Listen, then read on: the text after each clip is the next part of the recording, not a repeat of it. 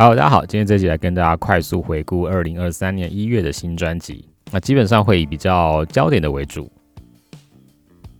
通常在农历年前那一个月是唱片业的淡季，不太会有人挑在接近过年的时候发片。那当然过年期间是更加不可能，所以这个月相对而言是比较少有歌手发新专辑的。首先有两张是在二零二二年十二月数位发行，然后在今年一月发实体的作品。第一张是高尔宣的《Ocean Rap Two Journey》，那这张是他的第二张专辑，在去年十二月十五号数位发行，实体的话只是在今年一月十三号发行。距离他第一张《Ocean Rap》隔了三年多，不过这中间他有推出收录六首歌的《Ocean Rap Bygones》。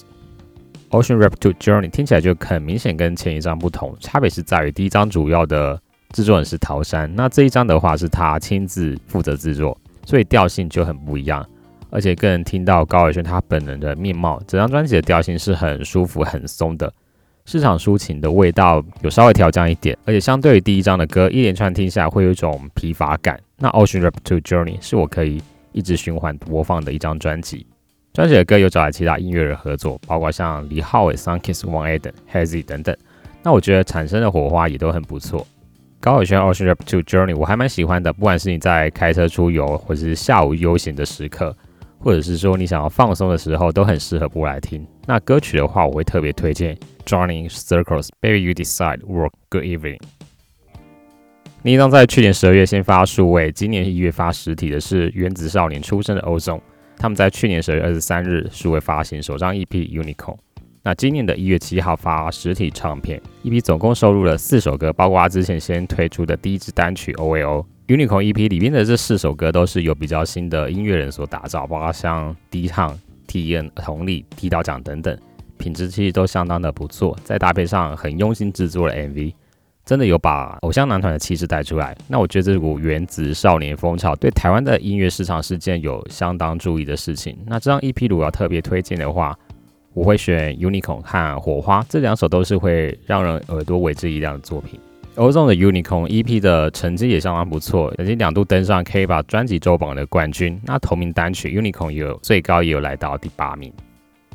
最后提到这张是王杰在今年一月十三日发行的新专辑《这场游戏那场梦》。那这张专辑和他的第一张专辑《一场游戏一场梦》的专辑名称有相呼应。我对王杰其实没有什么特别的印象，因为他出道的时候我还没有出生，后来是靠着电视才知道他。那一九八七年出道，他至今已经出道满三十五年，而且他已经六十岁了，所以我觉得还愿意并且有心力去发新专辑，尤其这一张又是他全创作跟制作的专辑，可以见得他其实是真的非常的爱音乐。那乐迷给予的回馈，无论是在实体或是数位上的榜单表现，也都相当不错。这场游戏那场梦专辑听起来真的很王姐，因为会唱歌人真的很多，可是要怎么样有自己的鲜明的风格和特色在，并不是件容易的事情。即便我对王姐并没有太深刻的印象，可是一听这张专辑，她的音乐、她的形象就马上立体化起来。那无论是在词曲或是歌声上面，都非常的有味道。歌声明显是成熟的韵味，是更加有厚度的。尤其音乐上的旋律真的很强，基本上就是华语音乐的典范。因为连我这种不是歌迷、没有夹带任何青春回忆或是怀旧情怀的人，我都听得很入心。那我个人是还蛮推荐大家可以去听王姐的新专辑《这场游戏那场梦》的，而且建议听整张专辑。如果只挑几首歌来听，就太可惜，没有办法完整感受她的音乐魔力。OK，二零二三年一月份的音乐作品就简单介绍到这边，欢迎大家上数位平台收听高轩新专辑《Ocean Rap to Journey》欧总的首张 EP《Unicorn》跟王姐的新专辑《这场游戏那场梦》。那喜欢的话也欢迎购买实体唱片支持一下。See you next time.